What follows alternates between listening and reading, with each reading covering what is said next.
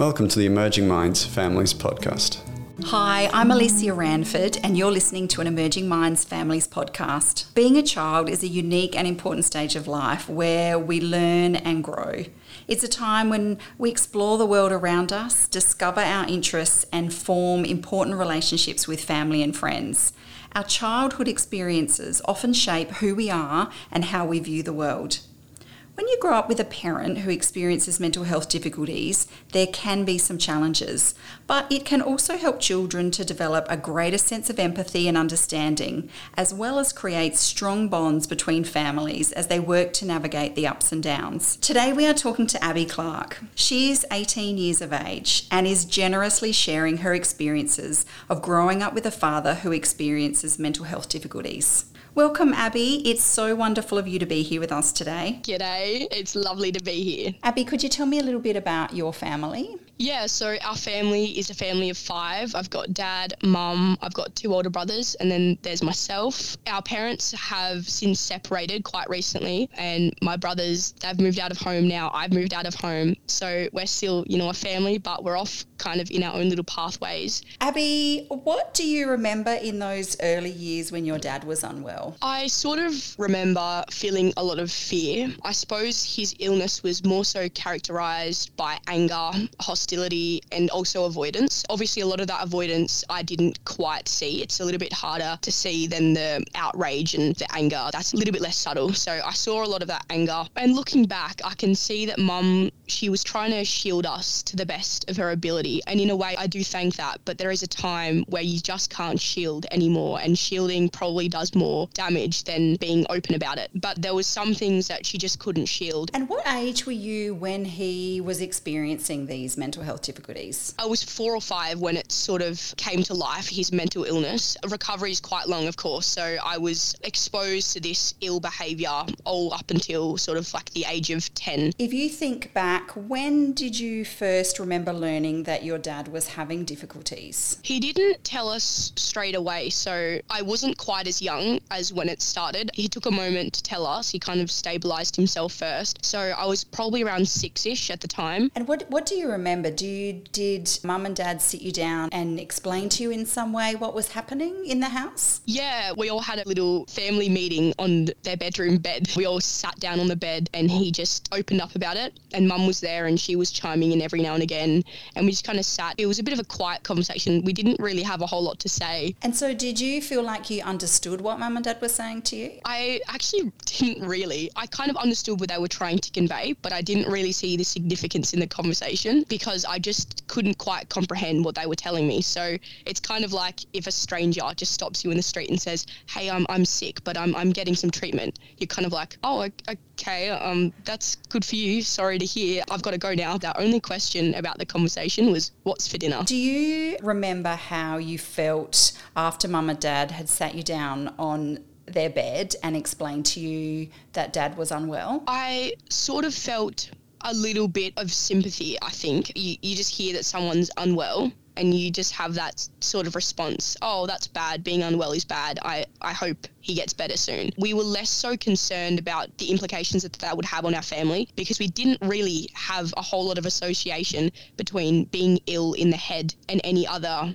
consequences from that. So I wasn't really fearful of anything that would happen as a result of that, as a result of his illness. And did you feel like because Mum and Dad said it was going to be okay, it was going to be okay? Yeah, I did. I had a lot of trust in what they told me because if Mum and Dad say it's going to be okay, then surely it must be okay, right? What changes did you notice in the house as Dad worked to support himself and his mental health? Before we'd kind of become aware of this issue as kids, he had already resigned from his work and he took some time off work to be a stay-at-home father. And then he sort of picked up little gigs on the side, so doing like tomato picking, helping out on people's farms, stuff like that. He wasn't working a whole lot and he spent a lot of time in the home, and we definitely noticed that because we're home a lot of the time as well. So in a way we were exposed to a lot of different things. We were still exposed to his symptoms, but we were also exposed to him learning, and we were exposed to the techniques that he applied. So he was really big on finding hobbies and exploring hobbies as a way to cope with mental illness. So we went fishing, we went camping, we went hiking.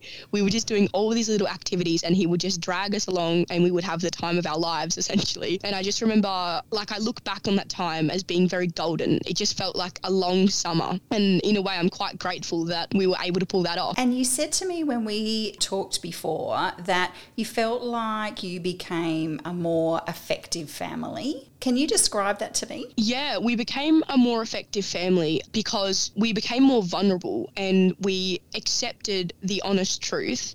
We talked about the honest truth, and together as a family, we counted that honest truth. We learned as a family, we were transparent, we grew, we tried challenges, and he passed down the knowledge that he learned to us, and we were able to implement those strategies of effective communication, emotional regulation, and all of that. And that really helped us to be a better family and to cooperate better. And you said to me also that there was a shift in your family and you shifted to being a more open and honest family. Yeah, before the conversation and before opening up to this issue that we were facing, we felt like quite a desolate family. It just felt quite isolated and quite dull, and everything was like whispers and everything was hush-hush, and just like these artificial moments of happiness and these artificial moments of security that mum had constructed for us. And that's just not sustainable. And eventually we would have grown out of that, and everything was just black and white. So when we opened up about this, we became honest, we became transparent, we were able to face our world properly, and that just brought a whole lot of colour into our lives. And I'm so thankful that we had this revelation. I really love how you say,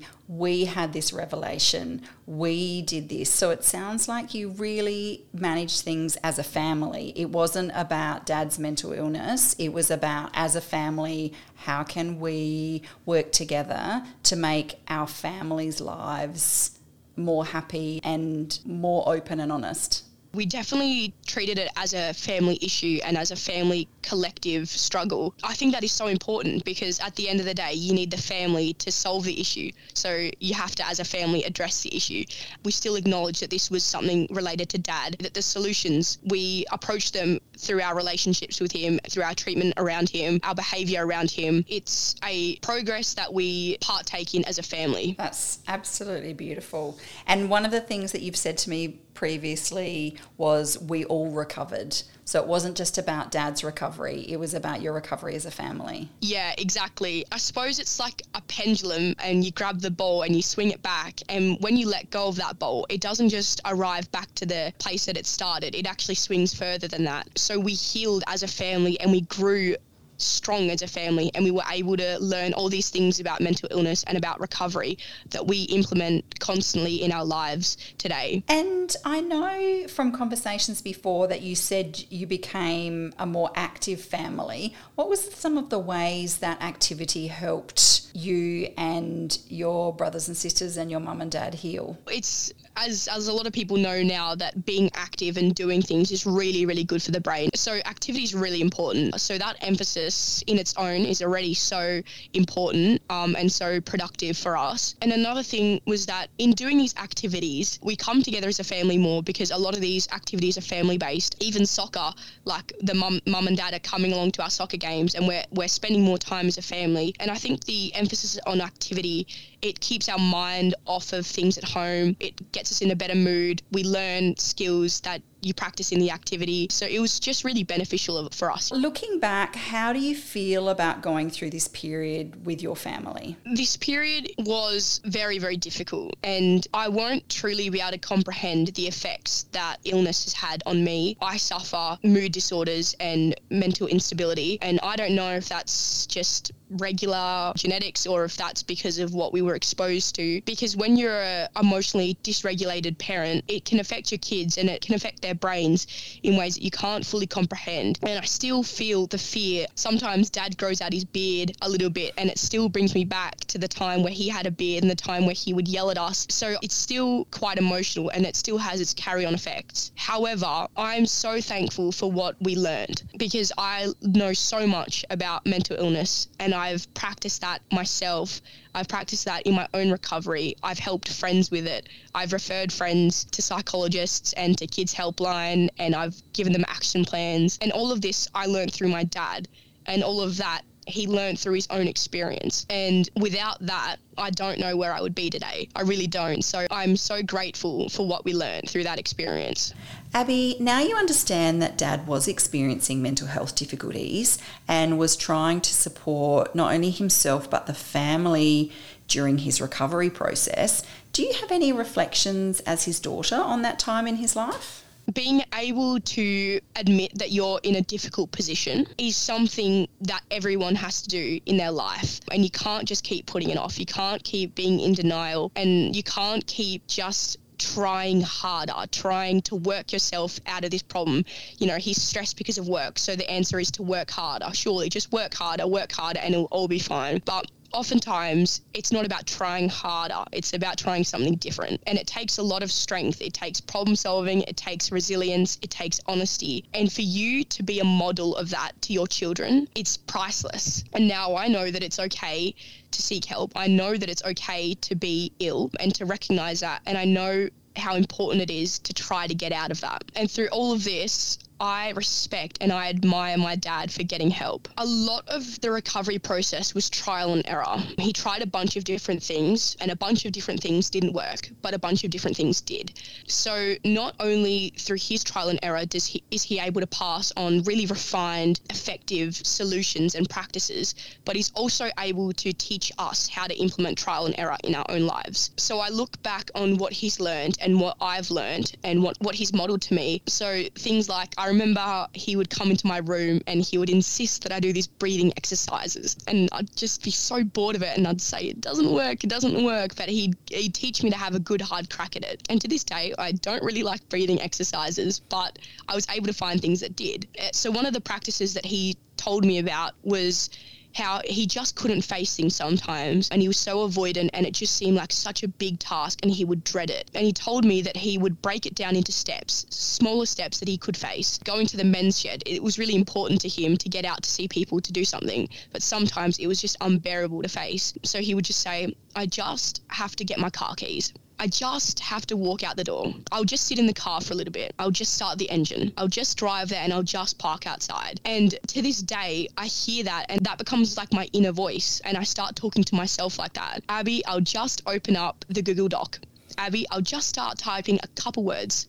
Abby, I'll just spend 10 minutes doing my assignment, and it makes things more bearable. So that's another skill that I've practiced as a result of what he's learned. And there's so many more skills that I've learned from him, and that I've learned through my own searching, and that I've been reassured by his trial and error. In seeking my own therapists, I was getting frustrated that I wasn't finding the right one. And he said to me that he had one that he saw, and it just wasn't right. And he stuck it out, and it just wasn't right. And that gave me hope that I can eventually find someone that is right for me, just like he did. So that trial and error is so important, and I'm so grateful for that. What incredible skills for you to use in your life as you navigate the ups and downs that inevitably come in all of our lives. It's really remarkable. It's good. I'm so glad for it. What would you say to any parents listening today who are perhaps experiencing difficulties themselves and are not sure about how to tell their kids? I would tell them to be appropriately honest. Sure, if you need to stabilise yourself, if you want to work out a little bit more about mental illness, and if you want to do a little bit of mobility and just stabilise yourself just for a little bit, that's okay. You can take a little bit of time, put yourself together before you tell your kids. You don't have to open up all at once. You can also break it up into little conversations. You don't have to say it all in one go. You can get a large chunk of the way out and just sort of solidify it gradually. You don't have to go into the absolute disgusting and dark and confronting parts. They don't necessarily need to hear that, but it is important that you use appropriate terminology. If you think about it like a baby, you talk to the baby and you say, this is a banana. Do you want a banana? What is this? What colour is this? And you talk them through your world, because eventually they're going to have their own world. that they have to face and that they have to navigate. So describe your world to them, make sense of your world to them, and they'll be able to make sense of their own. So use the right terminology. Say that you're ill, say that you're seeking help, that you're using treatment, that you're using medication. Familiarise them with the appropriate terminology and they'll be able to apply that in their own lives. And I just encourage you to be honest, because I admire my dad and I'm thankful for my dad. And I would encourage you to privilege your kids to be able to say the same. I need to keep reminding myself that you are 18 years of age. You're absolutely remarkable, Abby. It's amazing. Thank you. And what would you say to kids whose parents have shared with them that they have mental health difficulties? Do you have any advice for them from your own experiences? My advice is it will be tricky and we shouldn't really sugarcoat things. It will be difficult. Healing is difficult and it can be scary and it can be challenging. So it's okay if you feel scared and it's okay that you feel challenged. That is so normal, but just have trust that the emotions that you feel now will not feel as big as it is now forever. The situation that you're in will not be as big in the future. Things will change. What you feel right now will not be what you feel forever. That's what I'd like to tell kids who are in the same boat. Take care of yourself as well. You can't always support your parents for everything, and it's not necessarily your responsibility to help them heal. So look out for yourself as well. Don't assume full responsibility and full burden for their issues. Take time for yourself, do the things that make you happy and do the things that make you well, but just have trust in that progress is not linear. There will be so-called setbacks, but setbacks is still moving forward and setbacks are still progression and growth. So just have trust in it. Abby, a lot of families tell us that the stigma around mental health difficulties is hard. Did you feel this when Dad was unwell? So I suppose another thing to understand with the stigma that you are exposed to with mental illness is that your kids aren't necessarily exposed to the same thing. When I was growing up, I had no sense of any stigma to mental illness. Kids don't tend to stigmatize things, and especially when they're really young, they just don't have any sense of anything else. So you make your own reference point, you make your own definitions, you make your own reality about mental illness. Mental illness doesn't have to be this scary and shameful thing if you convey to your kids otherwise. You have a license in your healing and you have a license in the way you explain things and the way that you define things. Kids are really malleable, so I wasn't exposed to any ideas that mental illness made you weak or that there was something wrong with you and that it could never be fixed. We made our own reality for mental illness. So essentially what I'm trying to say is that you don't have to worry about your kids judging you because there's a good chance that they haven't been exposed to these judgments, and that if they have, there's a good chance that you can change those. And what I'm hearing you say is that you still loved your dad just as much, even though he was experiencing these difficulties. Absolutely, absolutely I did. He did not change in my perception for the negative at all. And in hindsight, he changed so much for the positive. There's something so admirable about seeking help and about being honest. So there was no judgment, there was no criticism for him opening up about that. Absolutely none. And Abby, you've talked about your family life when you were young and Dad was having difficulties. How would you describe your family now? I suppose my family now, it looks like healthy communication. That's something I'm so proud about, is the way that we are able to talk and be open about our emotions. We're able to ask for things that we need. We're able to say, I'm sorry, but I am not in the emotional state to have this conversation with you right now. We're able to say, I'm sorry, but I'm just going to need more time. We're able to communicate our requests. We're able to discuss things that we're facing. We're just a lot more honest. And in being more honest, we can be more effective. We can be better children, we can be better parents, we can be better siblings to each other. For that, I'm so thankful.